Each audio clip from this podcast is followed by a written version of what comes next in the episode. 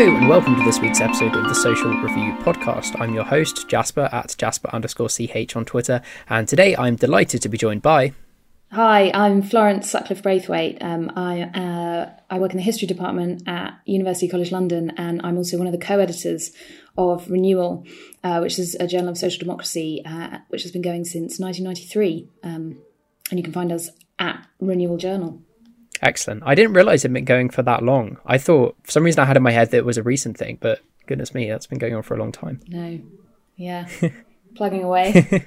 um, so today we're going to be talking about renewal, actually, and um, yeah, your your article in the recent journal about um, how this is not the end of ideology in relation to the coronavirus crisis and the government's handling of it, despite some of their rhetoric. So, would you just be able to give a sort of general explanation of what your argument is um, about how this isn't the end of ideology? Yeah, so um, I was really struck by, as I think uh, a lot of people were, uh, this claim that uh, Rishi Sunak made in Parliament um, that this was um, not the time for ideology and orthodoxy um, when he was sort of introducing some of the earliest sort of um, government interventions to try and, and sort of um, save the economy or at least put the, the economy on ice in order to sort of reanimate it later um, when the when the acute crisis had passed. So he made the statement on the 17th of March um, that this was not the time for for ideology, and and subsequently, you know, many of the big things that the that the government has done do sort of superficially seem to suggest a new approach, uh, a kind of um, an approach that certainly moves away from some of the orthodoxies that were really uh, put in place in the Thatcher years, um, particularly sort of low government spending, um, the sort of uh, ever increasing limits placed um, at, on on the sort of social security benefits that people can can um, claim, uh, the sort of apparent desire uh, that the government should intervene in the economy as, as, little as possible. So, obviously, the government has intervened in the economy a huge amount. Um, the coronavirus jobs retention scheme is just um, one of the, the biggest of the ways in which it, it has done that. Um, you know, it's also, for example, in, introduced some very small increases um, to universal credit. Um, it's deferred certain types of tax. Um, it's supported the incomes of self-employed people in various ways. So uh, it seems like maybe um, this marks something of a shift uh, for for the Tory party. Uh, but actually, I think when we look just a very small amount beneath the surface, it becomes clear that that is, I think, not really true at all. Um, the old ways of thinking about the economy that have, have sort of animated the Conservative Party for a long time, since Margaret Thatcher at least, uh, are still very much there. Um, to, to take just one kind of big way that that is true uh, to start with, what the government has been trying to do is to sort of freeze the economy, to support the economy through supporting already existing jobs in order that it can be sort of revived uh, uh, later. Now, the obvious problem with this is that I think pretty much everyone on the left knows very well that our economy is not working and has not been working for, for really a very long time. Um, you know, even on the uh, the favoured measure of, of the sort of orthodox economists of recent decades, that is GDP growth, uh, our economy has not been doing that well. Once you start to look at, for example, um, whether real wages have been been rising for the majority of people, you know, they have not been rising for a long time. And that is a, a really clear sign that our economy ha- has not been working. And the, the government's desire to simply sort of freeze the economy and try and bring, bring it back in exactly the same way uh, in the future is really clear evidence of the fact that they have not grasped um, the scale of the, the problems with our, our economy. They also kind of trade on uh, the distinction between the, the deserving and the undeserving poor that's been a really long, long standing part of, of, sort of Tory and particularly Thatcherite, but also um, longer standing Tory ways of thinking about um, poor people um, dividing dividing the poor into supposed deserving and undeserving groups, and, and really trying to kind of punish those people they see as undeserving. You can still see that really clearly there, um, and you can also see uh, as a sort of belief that um, it's it's kind of entrepreneurs and and uh, business people who who really create wealth in our economy. Um, you can see that running through um, what the government has done in, in the crisis. And again, you know, that fundamentally misses out the fact that it is the work of everyone who's involved in the economy that that creates wealth, that creates value. So all these kind of old Tory ways of thinking about the economy, of thinking about what, what is even valuable, are still really fundamentally animating um, Tory party policy in this crisis. Um, that's not to say that uh, they haven't done some things which have been incredibly good and useful and important. You know, without the the coronavirus jobs retention scheme, a lot of people would be in um, really really terrible situation right now. But I don't think that we should let that blind us to the fact that I don't think that the Tory party has has really changed that much. Mm. It's it's really interesting, and I have I have a bunch of questions, so I'm going to try and um, water them down and order them in some sense. But um, but but first, I just thought if we could go back a bit. So you talked about the narrative of the deserving and the undeserving poor and how long that has animated the Conservative Party. And as a historian, I was just wondering: is there like what is the sort of lineage of that idea within the Conservative Party? Because it because it predates Thatcherism, right? Yeah, absolutely. Um, I mean, you, I think you can really see this um, very strongly if you go right back to the, the early 19th century. uh, as a historian, obviously, I, I, do like to go back a long way. Mm. Um, so, particularly in the debates around the new poor law um, in the early 19th century, you saw like this was a point in time where um, there was a lot of anxiety uh, about industrialization, urbanization, um, whether the population was going to grow to a to a, um, a level that was unsustainable, mm. um, and whether growing populations would uh, sort of foment um, unrest or even kind of revolution.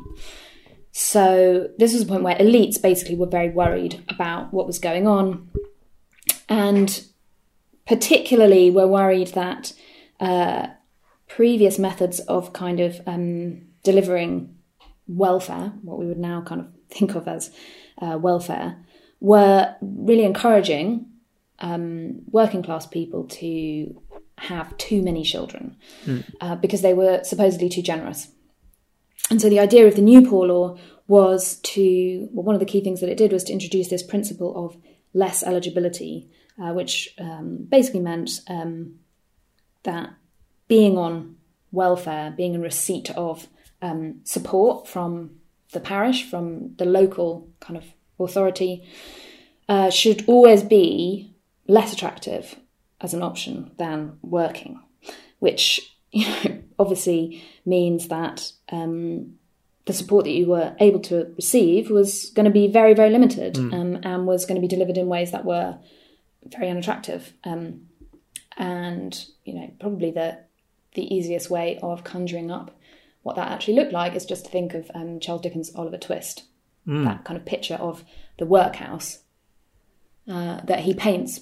Because the workhouse, you know, where families are split up, people were forced to wear uniforms, kind of de dehumanized. Um, they had their individuality kind of stripped away. Their families literally broken up, forced to work for uh, work incredibly hard, uh, very small amount of food. That that is the principle of, of less eligibility put into um, put into practice, and that's the kind of um, you can see there how um, the idea that some poor people are undeserving and will will take whatever they can get and will not work unless you really force them to. You can see how that influenced that policy. Hmm. And um, st- sort of staying on this um, on the sort of line with regard to unemployment specifically. So something which um, I've been thinking about was whether whether the current crisis is unique with regards to the scale of unemployment because there's so much discussion about how this is going to be the worst recession in you know centuries. Um, and um, you know unemployment is starkly rising already and you know you you've already compared um you know like the furlough and universal credit um and mentioned the article was like how how can the government justify paying one group of people up to 2500 pounds a month while they're not working while another group gets 342 pounds 74 a month um on universal credit which is obviously you know sort of logical fallacy. It doesn't make any sense. Um except and that narrative of the deserving and the undeserving poor. But have there been any previous instances in the 20th century or prior where unemployment was at such a high level that those narratives did become sort of unsustainable because you couldn't because the because the unemployment the unemployed encompassed so many different people and it was so high basically or is this a more is this very much a new phenomenon yeah, that's a good question. Um, and at this point, I think it's it's I suppose it's hard to say mm. yet. Um, I mean, there have been particular particular moments of, of incredibly high unemployment in the past. Um, the the middle of the Thatcher period, mm. uh, there were over three million people unemployed, um, and then obviously if you go back to um, the Hungry Thirties, there was a really high level of unemployment then. Um, and in, in both of those uh, times as well, this um, this wasn't evenly distributed across the country. So um, it was in both of those moments in time, um, there were particular, mainly industrial areas that were really um, the most badly hit. Hmm. That that kind of maybe different this time. There may be a different kind of spatial pattern um, to unemployment.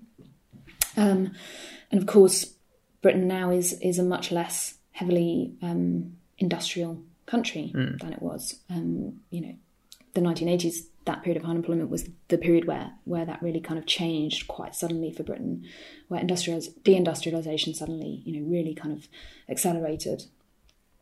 Um, whether whether it would be worse than either of those periods is is kind of yet to be seen, but it definitely seems like a real possibility that that it could be even worse. Mm. Um, and I think one thing that has become really clear in in recent years is that um, when people who are relatively well off mm. are when their incomes increase, they don't spend that money mainly on things that actually help to get the economy moving. Essentially, you know, right at the top of the income distribution and the wealth distribution, people essentially put put extra money they get into assets and the inflation of asset prices is, has been a huge problem mm. for the British economy, for the global economy. So, what really needs to happen, and you know, this is not just the case because I think it would be better if we lived in a more equitable society. It's also the case simply because, sort of simply for practical reasons, we need to be redistributing income to people in the middle of the income distribution and at the bottom of the income distribution because those people not only do they need that money more, they will mm. also spend it on things that will get the economy in their local area moving. They will create a kind of multiplier effect. They are not just going to invest in assets, pushing asset prices up, making, for example, housing even more unaffordable for the majority of people. Mm.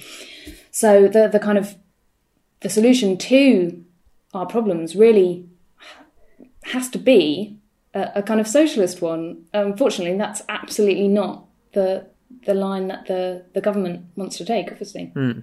I completely agree with what you just said, and about how um, there needs to be it, this situation necessitates a more equitable and socialist response um, to to the this unique economic crisis. And I wonder if I wonder if that actually links with what Rishi Sunak said about this not being the time for ideology, ideology and orthodoxy.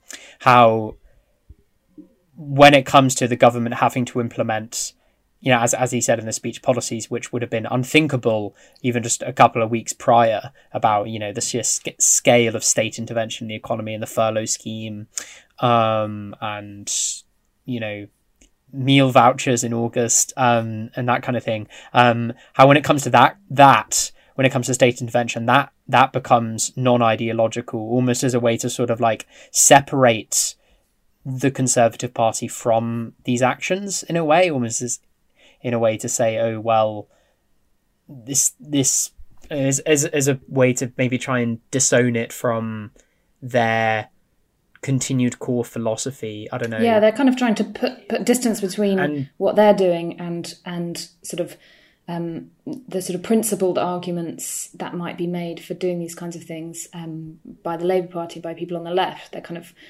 they're trying to um, yeah de- delegitimize those arguments.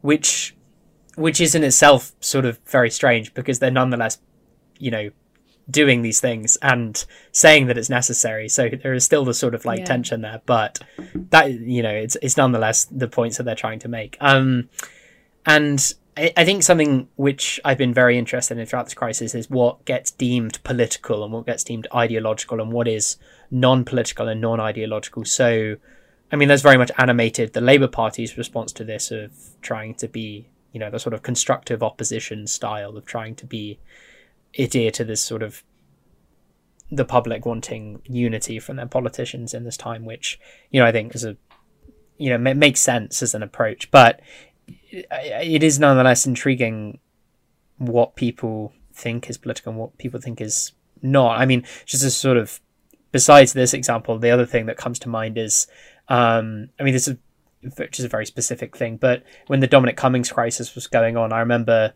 Suella um, Braverman, the Attorney General, said that crit- criticized Labour and, and opposition politicians for trying to make the Dominic Cummings crisis into a political crisis and saying like, oh, this is a this was a personal, private matter, and it's like, well, hang on, in what sense is this not a political um, act with the Prime Minister's chief of staff breaking the law, breaking mandated um, a mandated policy by the government that he in part effectively leads, but it was deemed a non-political crisis. So again, again, as a historian, I was wondering what what is the sort of history of things being deemed political and things being deemed non-political? What what is it that always gets deemed non-political and what becomes political? Like how how does that how has that traditionally worked?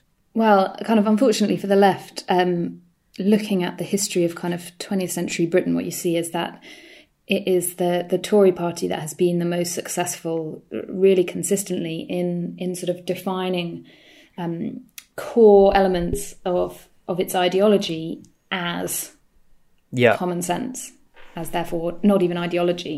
Um, in fact, there's a kind of there's almost a kind of idea that some people have that the Conservative Party doesn't even have an ideology. That that in fact the the Tory Party is not interested in ideas. Um, that it's just interested in governing, in in kind of strategizing to kind of win and and wield power. Um, and you know there are there are some people who would kind of say, oh, well, you know, you can't even do an intellectual history of the, the Tory party because they don't have ideas, they don't have an ideology, and that, that is absolutely not true. but In fact, that's that's such a, a kind of brilliant um, part of a, of your political strategy to to to sort of cultivate the idea that you don't have a, a sort of ideology. Um, you know, one of the ways in which Margaret Thatcher was criticised within her own party by the people who she, you know, defined as wets, um, was on the grounds that she was an ideologue and that this was alien to the Tory party tradition because she was interested in uh, Hayek and Friedman and those those kinds of um, political economists, those kinds of theorists. So it's um, it's it's such a, a clever move to present yourself as as unideological, um, and it is the Tory party that has been incredibly successful in in sort of presenting its ideas as common sense. This is really clearly the case um, in the interwar period, a period where the Tory party was really really electorally dominant. Um, the Tory party was sort of uh, in power in, in coalition or or governing on its own for you know pretty much the whole of the interwar period and the party was incredibly successful in defining socialism as an ideology in that period um, and defining it as a, an alien external ideology. Um, So you know, for example, associating socialism with Bolshevism, with the kind of Russian Revolution, and associating that with the mm. Labour Party uh, to sort of make it seem like the Labour Party was not um, just not fit to govern. Uh, the mm. Tory Party, on the other hand, was was supposed to kind of um, embody just quintessentially British, or often really there's a bit of a slippage there, and, and kind of what they're more talking about is what are constructed as particularly English sort of values mm. and, and and ideas. Um, one of the um, main people who's written about this is the historian Ross McKibben, whose whose stuff about um, the interwar Tory Party is is really brilliant, and there there are lots of other historians who've who've also looked at this this kind of thing. And to what to what extent do you think the reason the Conservative Party has been able to benefit from that sense of being not not ideological in the past and also present is is a sort of structural thing with relation to how sort of their sort of governing philosophies of socialism um, on the left and then sort of free market capitalism or at least just capitalism um, within the conservative party um, like does that because capitalism is hegemonic and because it it is it has been the dominant sort of socioeconomic system for centuries now, um, as well as since the sort of um, 19th century, the the concept of the nation state. Um, and the Conservative Party attach themselves to those principles. That is the status quo. Is that how it has allowed itself to paint itself as, oh, we're you know we're the party of common sense we're non-ideological whereas socialism is about changing the status quo so does does that do you think that factors into how yeah how those structures of ideology and non-ideology yeah function? i think absolutely absolutely um, mm. and i think it's really important to kind of um, really pick apart how it is that um, the right, you know, the, the conservatives, but also I think you know we have to sort of um, think about the way that this is is also something that we see, um, you know, in the press as well. Mm. They not only um, they not only define their politics as common sense, they they sort of they define the common sense of what particular keywords mean in a way mm. that that renders it kind of invisible or kind of hard for mm. us to see. So, for example, um, most of us, when we kind of think about, well, what, what, what does capitalism mean? We now would think, oh, well, capitalism means, you know, markets, means free markets. Um, mm. That's actually really, really untrue, mm. or at least very problematic. There are plenty of traditions, for example, of uh, market socialism. Mm. Markets and socialism do not have to be uh, opposed to each mm. other at all. And, you know, in fact, some of, I think, the most interesting kind of um, economic thinking going on at the moment absolutely doesn't reject markets wholesale, just talks about how they can be um, restructured so that they work better for everyone rather than, you know, favouring those with more power. So that that association between capitalism and markets um, really works to the detriment of of anyone kind of trying to think of or, or, or sort of promote socialist or social democratic economics or political economy mm. because most people think oh well you know markets that you know how, how could we live in a society without markets and, and surely you know markets are how we all get to sort of choose what we want you know we mm. go to the market we have choice we don't we're not getting told what we need to buy so markets are sort of um, defined as and widely seen as quite good. And then, you know, the right has has really managed to articulate these concepts together so that capitalism means markets and, and socialism or social democracy maybe are, are less uh, less keen on markets or want to nationalize mm. or whatever. And that doesn't have to be true and, and really works in the favor of a kind of right wing view of the world and against a sort of left wing view of the world. So there's mm. this common sense gets kind of um, it defines all sorts of different things in ways that are beneficial for the right and less beneficial for the for the left. Mm. Yeah, that's really interesting. Um, and as you were speaking, I was just thinking about how um, you know economies evolved from markets pretty much like you know markets existed in the ancient world which were you know we we couldn't really retrospectively consider to be capitalist and um the book I just finished reading. I just finished reading the um sort of looking looking at in, in America I just finished reading the Alexander Hamilton biography the one that the musical is based on the massive Ron Chernow um book. And it, something which it goes into a lot of detail about is the sort of ideological conflict between um, Hamilton's philosophy of oh you know we do need capitalism we need like a strong centralized government and we, it was more much more resemblant of what we consider today to be um, sort of free market capitalism I suppose and then you had the Thomas Jefferson and the Republican Party um, preferring very much like sort of like localized agrarian uh, slave owning, of course, um, economy, which was you know completely foreign to well, any any sort of modern doctrine is effectively a, a dead doctrine. But um, just just listening listening to you speaking, uh, there there is also that that is an example of a conservatism which is sort of divorced from economics.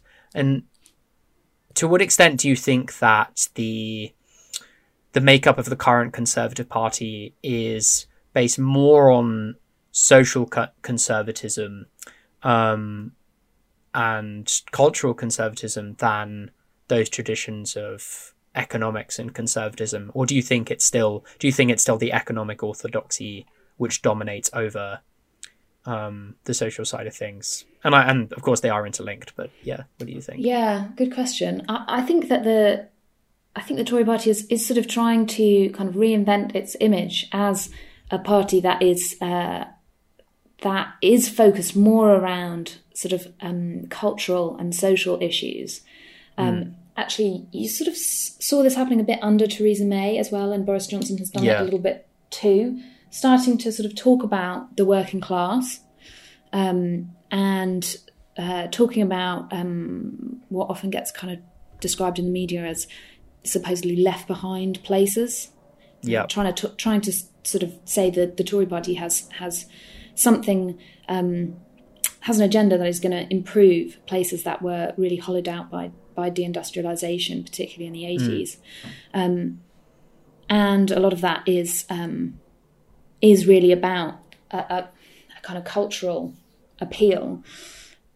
They sort of the party is also suggesting that they have certain um, kind of um, actual policies that are going to kind of improve the the sort of um, economic lives of deindustrialized places. Um, mm. But they're pretty they're pretty rubbish, um, to be honest. Um, so you know, for example, big infrastructure projects or big transport projects, uh, which you know, fine, we'll create some jobs, but you know, the Tory party has nothing to say about the the kind of privatisation, the, the sort of um, decimation of of the uh, the buses that actually way more people rely on than um, you know want to use or uh, a you know really fast train between London and Birmingham. Mm.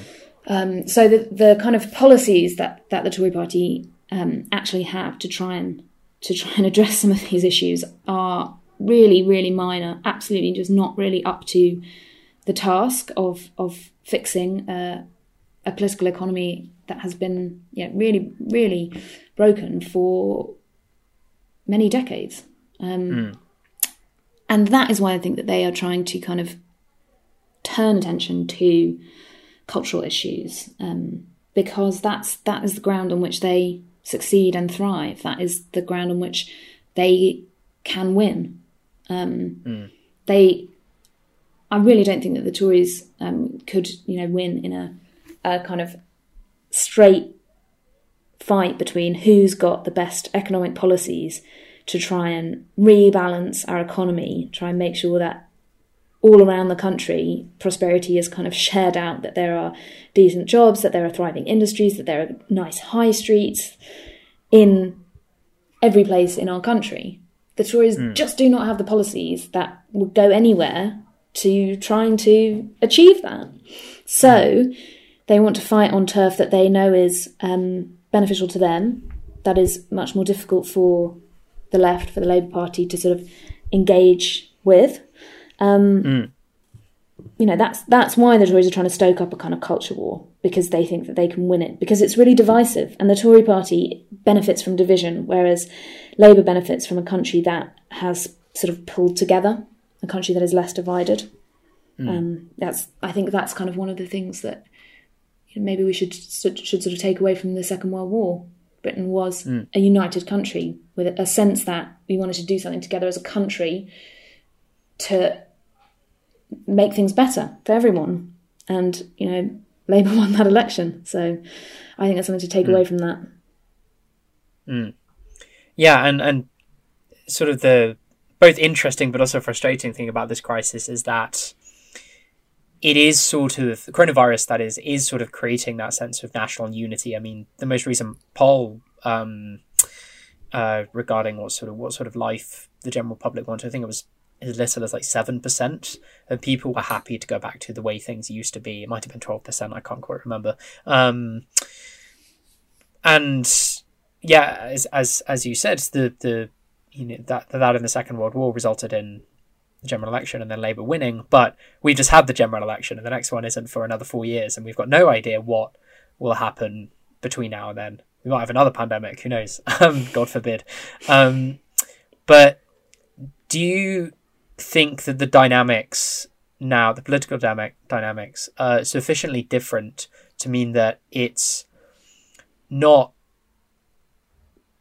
it, it's possible that Labour won't be the beneficiary this time around because there isn't an election for several years, and because the party in government, the Conservative Party, are trying to fashion themselves as a more interventionist um, party of change. I, I think I, I to my to my to my great fate, I remember I I, I thought that Labour were going to win in 2019. I remained I remained dogged in this until the very end, despite um, all of my friends telling me that I was 100% going to be proven wrong, and I was indeed proven wrong, of course, and they were right. Um, because I didn't think that the Boris Johnson project of trying to make the Conservative Party seem new under him, even though they'd been in power for nine years at this point, would work. And of course, it did work. Um, so, do you think that Labour could still be the beneficiary? Is there still that opportunity, or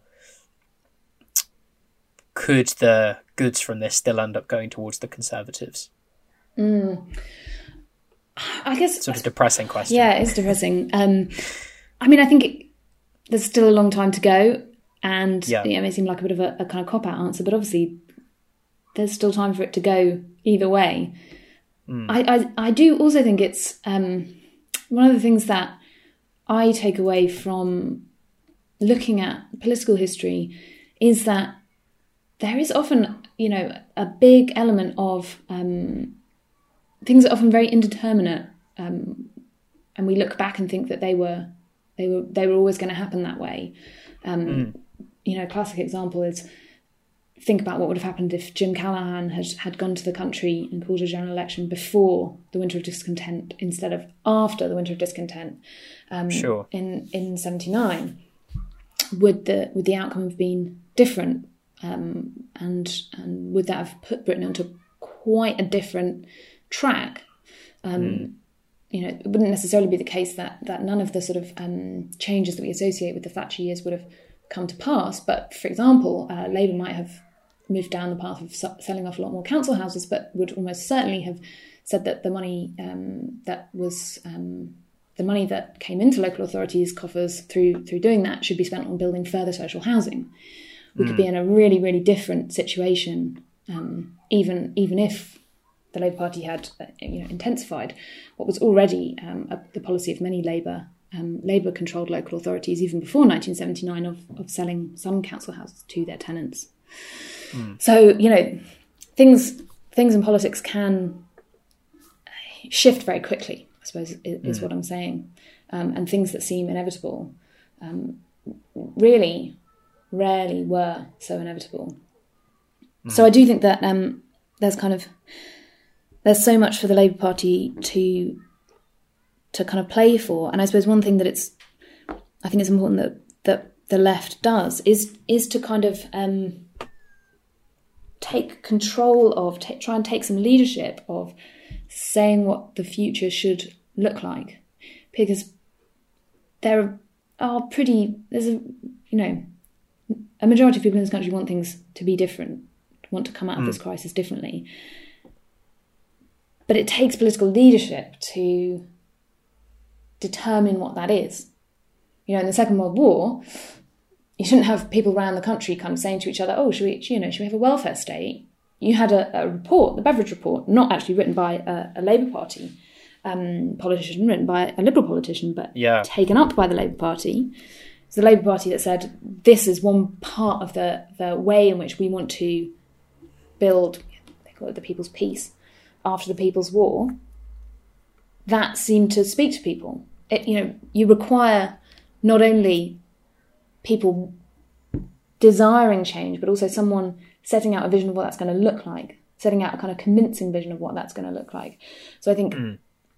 we really need to see the left showing that leadership.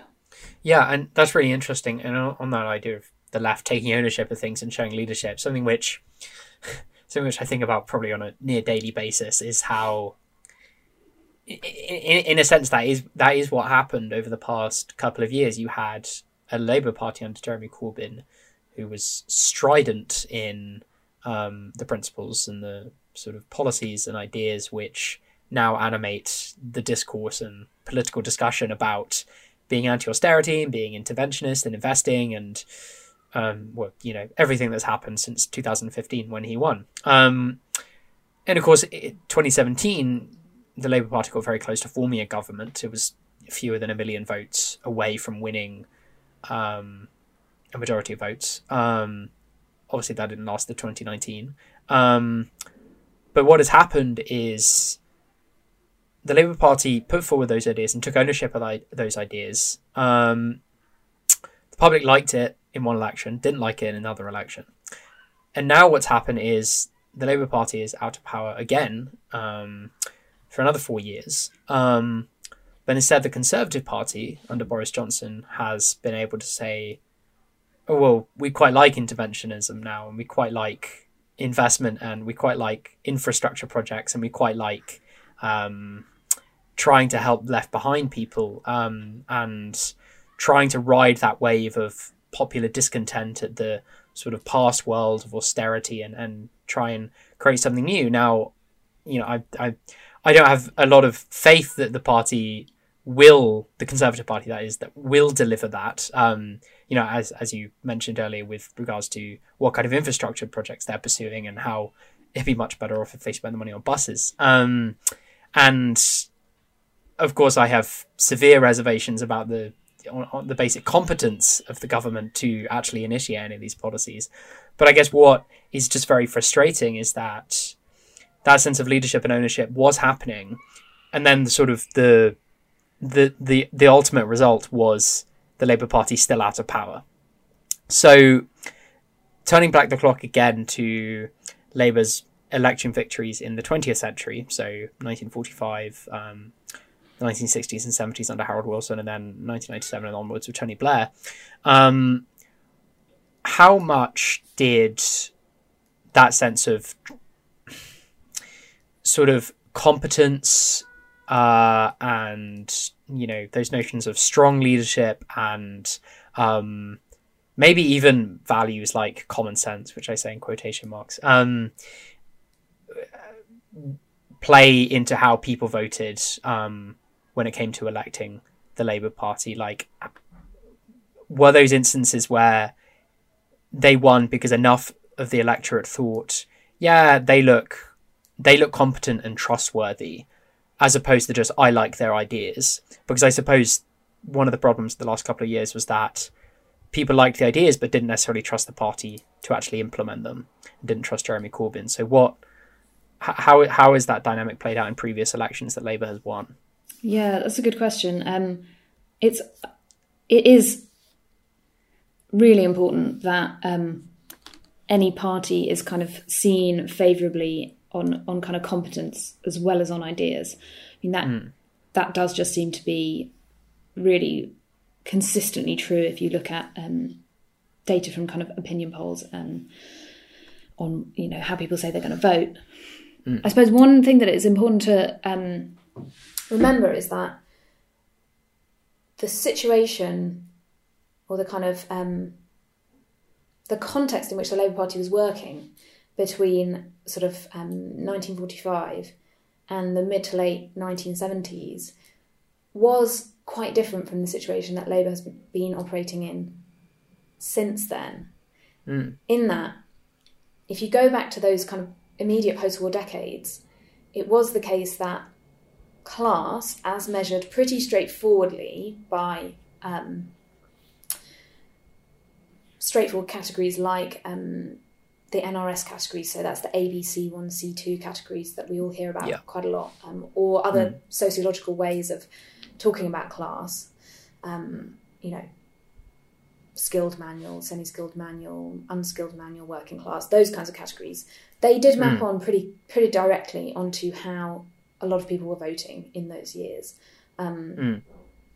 That has been decreasingly the case since the 1970s. There was actually a book written about the 1970s that was called Decade of De-Alignment, um, and that's mm. a de-alignment in class voting patterns.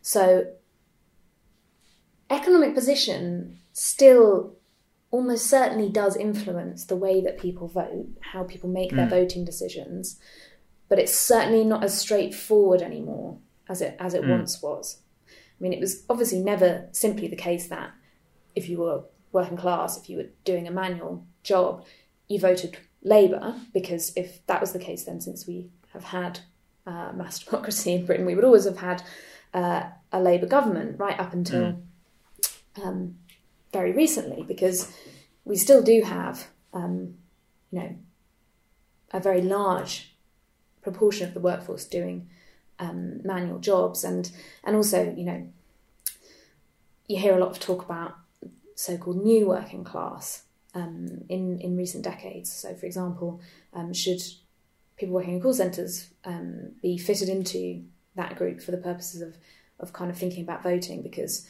um, actually, you know, in many ways, their their economic interests are al- aligned with um, people who are working, say, in a factory, a job that would be considered more traditionally working class by like a sort of sociologist. Mm. Um, so class has become much more complicated and less significant. Other things have risen up and the kind of scale to become more significant in determining how people vote since the 1970s, and that mm-hmm. produces quite a different context for the Labour Party. Mm. If you kind of go back to the 50s, 60s, it, it was more the case that um, what the Labour Party needed to do was find out where its core vote was and then go and knock on their doors, make sure that they knew there was an election coming up, um, and then on election day make sure that they'd been and voted. Hmm. And that is just not the case anymore.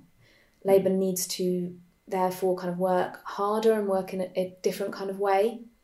Can't simply hmm. rely on there's a core base for Labour out there. We just need hmm. to know which addresses they live at. Um, Labour needs to kind of be I think probably more embedded in, in communities and in different types of um, community organising, activism, um, community institutions. So, you know, if we go back to the 1970s and, and even well into the 1980s, working men's clubs were still incredibly popular, uh, vibrant, uh, kind of successful organisations in so many places around Britain.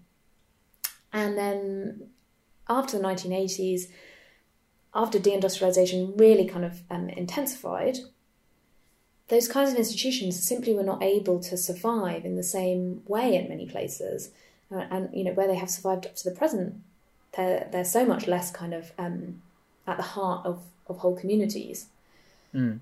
Those places were really, you know, important places often where labour connections were made, where where kind of um, labour was discussed, maybe not all the time, but mentioned, where it was kind of um, rooted into the community, where people would hear about things that the Labour Party was doing, um, where Labour Party members would meet Labour Party voters Mm. If those kinds of places have have gone or have declined, then Labour needs to be sort of in or, or working to create other kinds of spaces where those sorts of things happen. Because we're working in a different kind of social and, and kind of electoral context, and that requires us to work in different ways, I think. Mm. No, I, I 100% agree with you, and you're right. It is class is much messier now, um, and I mean, you know, we sit for hours and talk about class. We don't have we don't have that much time, but this is a, um, a sort of question. I was just wondering how possible it would be to sort of reorient the perspective of what and who constitutes as working class because you know as, as we've said so much of the political discourse over the past couple of years has been around um, uh, working class voters what working class voters want and when, when people say that it, it is most commonly shorthand for the white working class um, the older white working class um, many of whom maybe aren't workers anymore are retired um, or former former um, industrial workers um, and that kind of thing. But as we know, there are huge swathes of the economy. Um, you know, younger people, um, uh, BME people, um, people in London who are very much working class with regards to their economic situation, their economic precarity, in the same way that the the older working class who their votes favored so much by the present Conservative Party and you know Trump's Republicans as well. Um, there there is that common link of precarity, but the dividing line seems to be, and you know, it's it's always it, it's never a good idea, I suppose, to make these sweeping generalizations. But with regards to how polit- politics and elections have played out, and um, data analysis and that kind of thing, it always does seem to go back to this sort of line: is that the sort of sense of what kind of society those two groups of people want is relatively distant in you know young people vote certain way older people vote another way that's that's the continuing story and with with with myself as well with regards to how difficult classes in, in an economic financial sense with regards to my family and immediate family we are stringently working class and you know growing up on in, in welfare and, and that kind of thing. But culturally, I rarely feel comfortable calling myself working class because it it feels it feels inaccurate in a way. I don't know. I, I don't know, but it's it's but that that's that's a sort of other thing. So, do do you think it's possible to reorient the sense of who is working class, um, and sort of as you were saying, to take the leadership and take the initiative and say, like, well, actually, the working class actually encompasses all these other people as well, and we are all sort of united in this sense of sort of economic precarity, or is part of that disalignment um, with regard to what people's sense of national culture and identity and etc. etc. Is that is it is it too is it too messy and too big a divide to breach, perhaps, or can it be brought back together? Yeah, this is one of the kind of most important questions of of our time, I think. But it's yeah. also a question that has been uh, you know, a central one for for people within the labour movement for such a long time. Um, mm. I do think that class identities have become so much more complex for exactly the reason um, that you that you highlight there.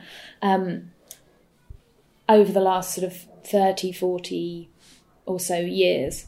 And I do think that that does make it really difficult to see how Labour can come up with a an identity and a message that is based solely on saying we are the party of the working class, we're the party of of kind of um, the labour movement.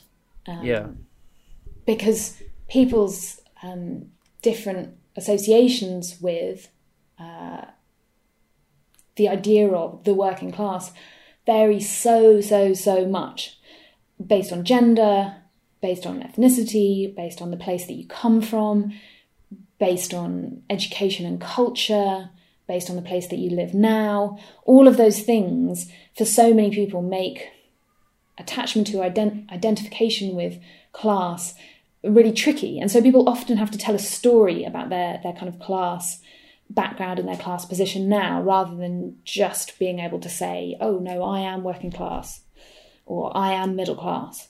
Mm.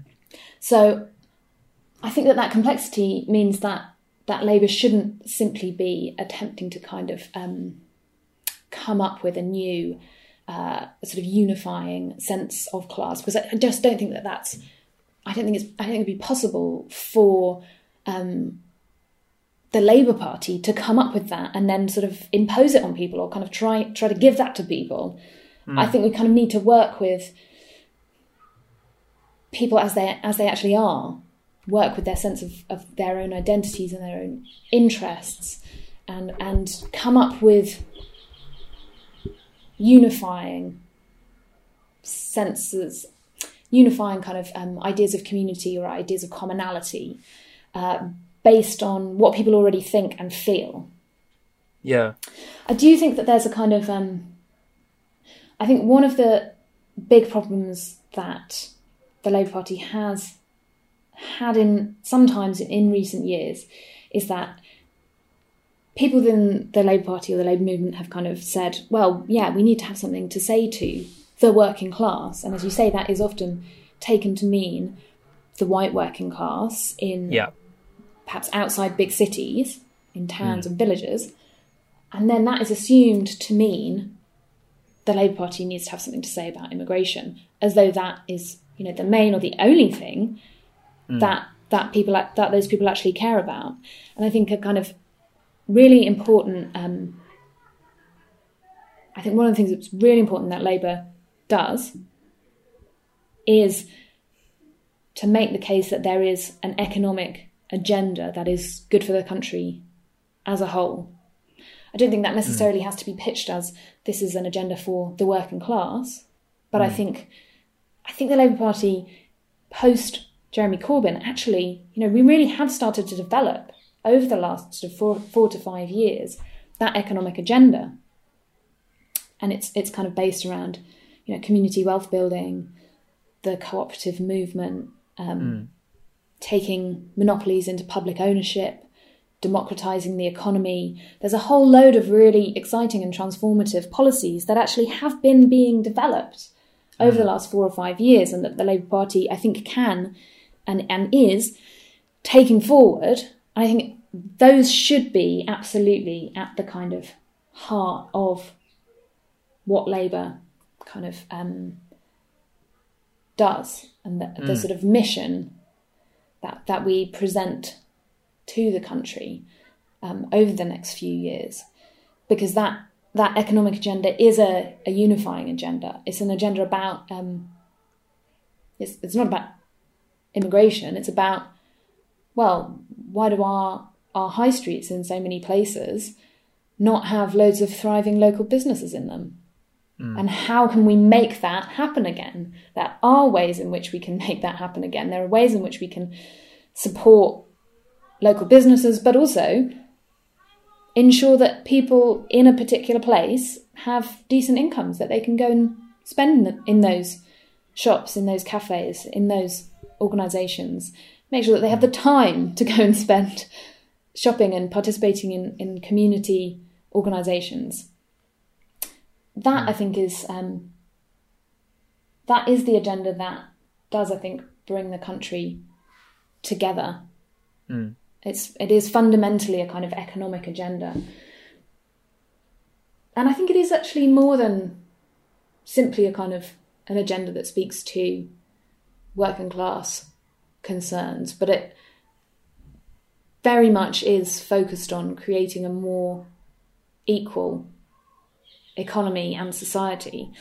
So it's it's kind of distinctively Labour, but it does also reach beyond a, a sort of um, one any particular class interest Two, I think.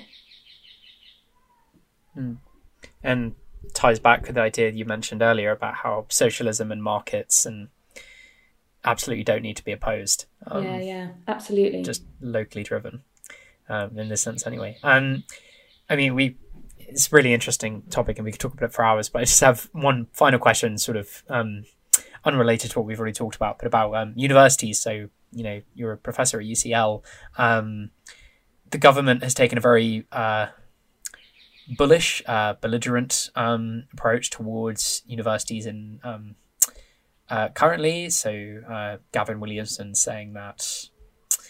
Uh, universities need to prove that their courses are delivering value for money and delivering a sort of you know economically prepared um, workforce upon graduation. Um, there's a lot of concerns about how universities will be doing financially come next term with potential drop off in international students, um, how to implement social distancing safely and practically. Um, what, what, you, what, what are your current thoughts and feelings about everything with, with regards to universities at the moment? Mm. Um, Sorry, it's a bit of a big question. First of all, I'm actually a lecturer at UCL. Lecturer. Yeah, Apologies. I mean, universities. Yeah, I think that the the government's kind of approach to universities has been pretty pretty rubbish and really demonstrates, I think, some of their kind of ideological blinkers.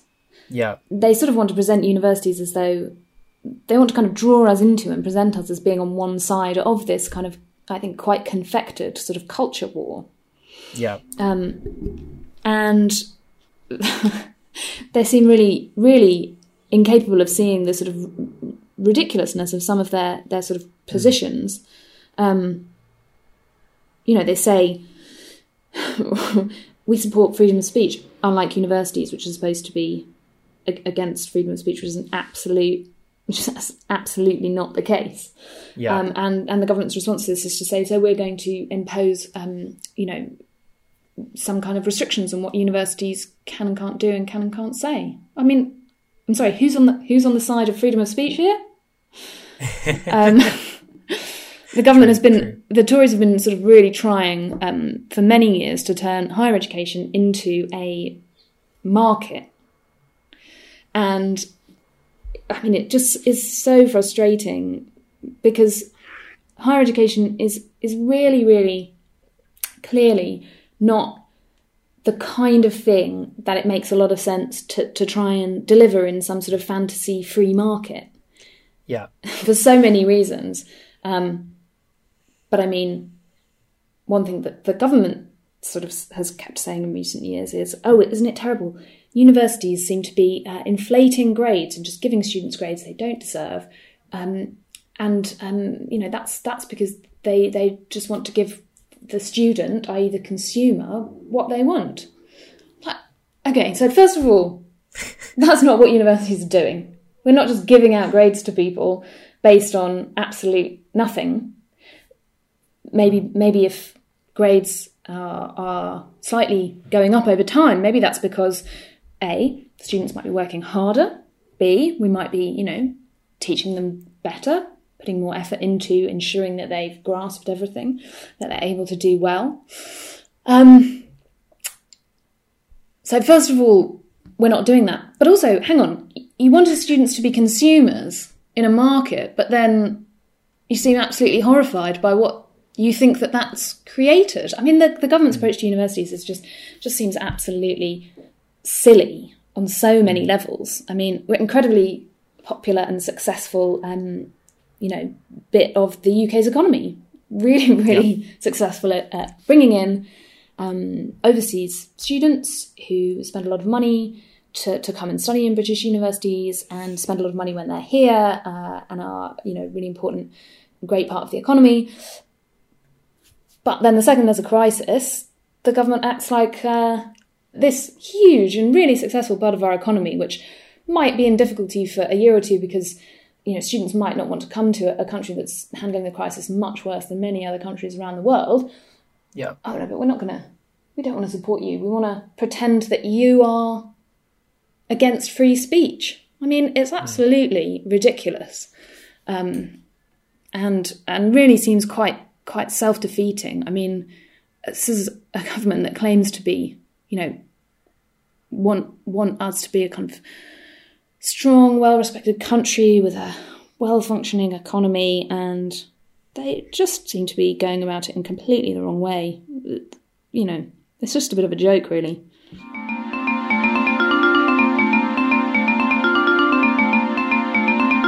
Thanks for listening to another episode of the Social Review podcast. I do really hope you enjoyed it, and thank you so much to uh, Dr. Florence Sutcliffe Braithwaite for coming on and chatting about ideology and class and history and the Conservatives and Labour and all manner of things. It was really interesting, and I hope you enjoyed it. You can go read her article, Not the End of Ideology, on the Social Review website. Uh, we'd really recommend going checking that out. And it was originally published in Renewal, a journal for social democracy, as mentioned, which we would also highly recommend checking out. They publish four issues a year full of really insightful academic analysis on social democracy and politics. Um, a print subscription is £30 a year and a digital subscription is £20, and they've got online uh, available articles as well. We'd really recommend it. They're a bunch of great people. As I mentioned last week, uh, we are still running our listeners consultation for the podcast. So if you're a fan of the podcast and you want to let us know your thoughts, what you like, what you would change, uh, then please do go and fill out the Google form. Uh, it will be linked in the podcast description and also in the show description, so you can copy and paste that link in your browser and fill it out. It will only take a couple of minutes and it's totally anonymous. You can write whatever you like, but be nice. Otherwise, have a good week and you will hear us again next week. Bye bye.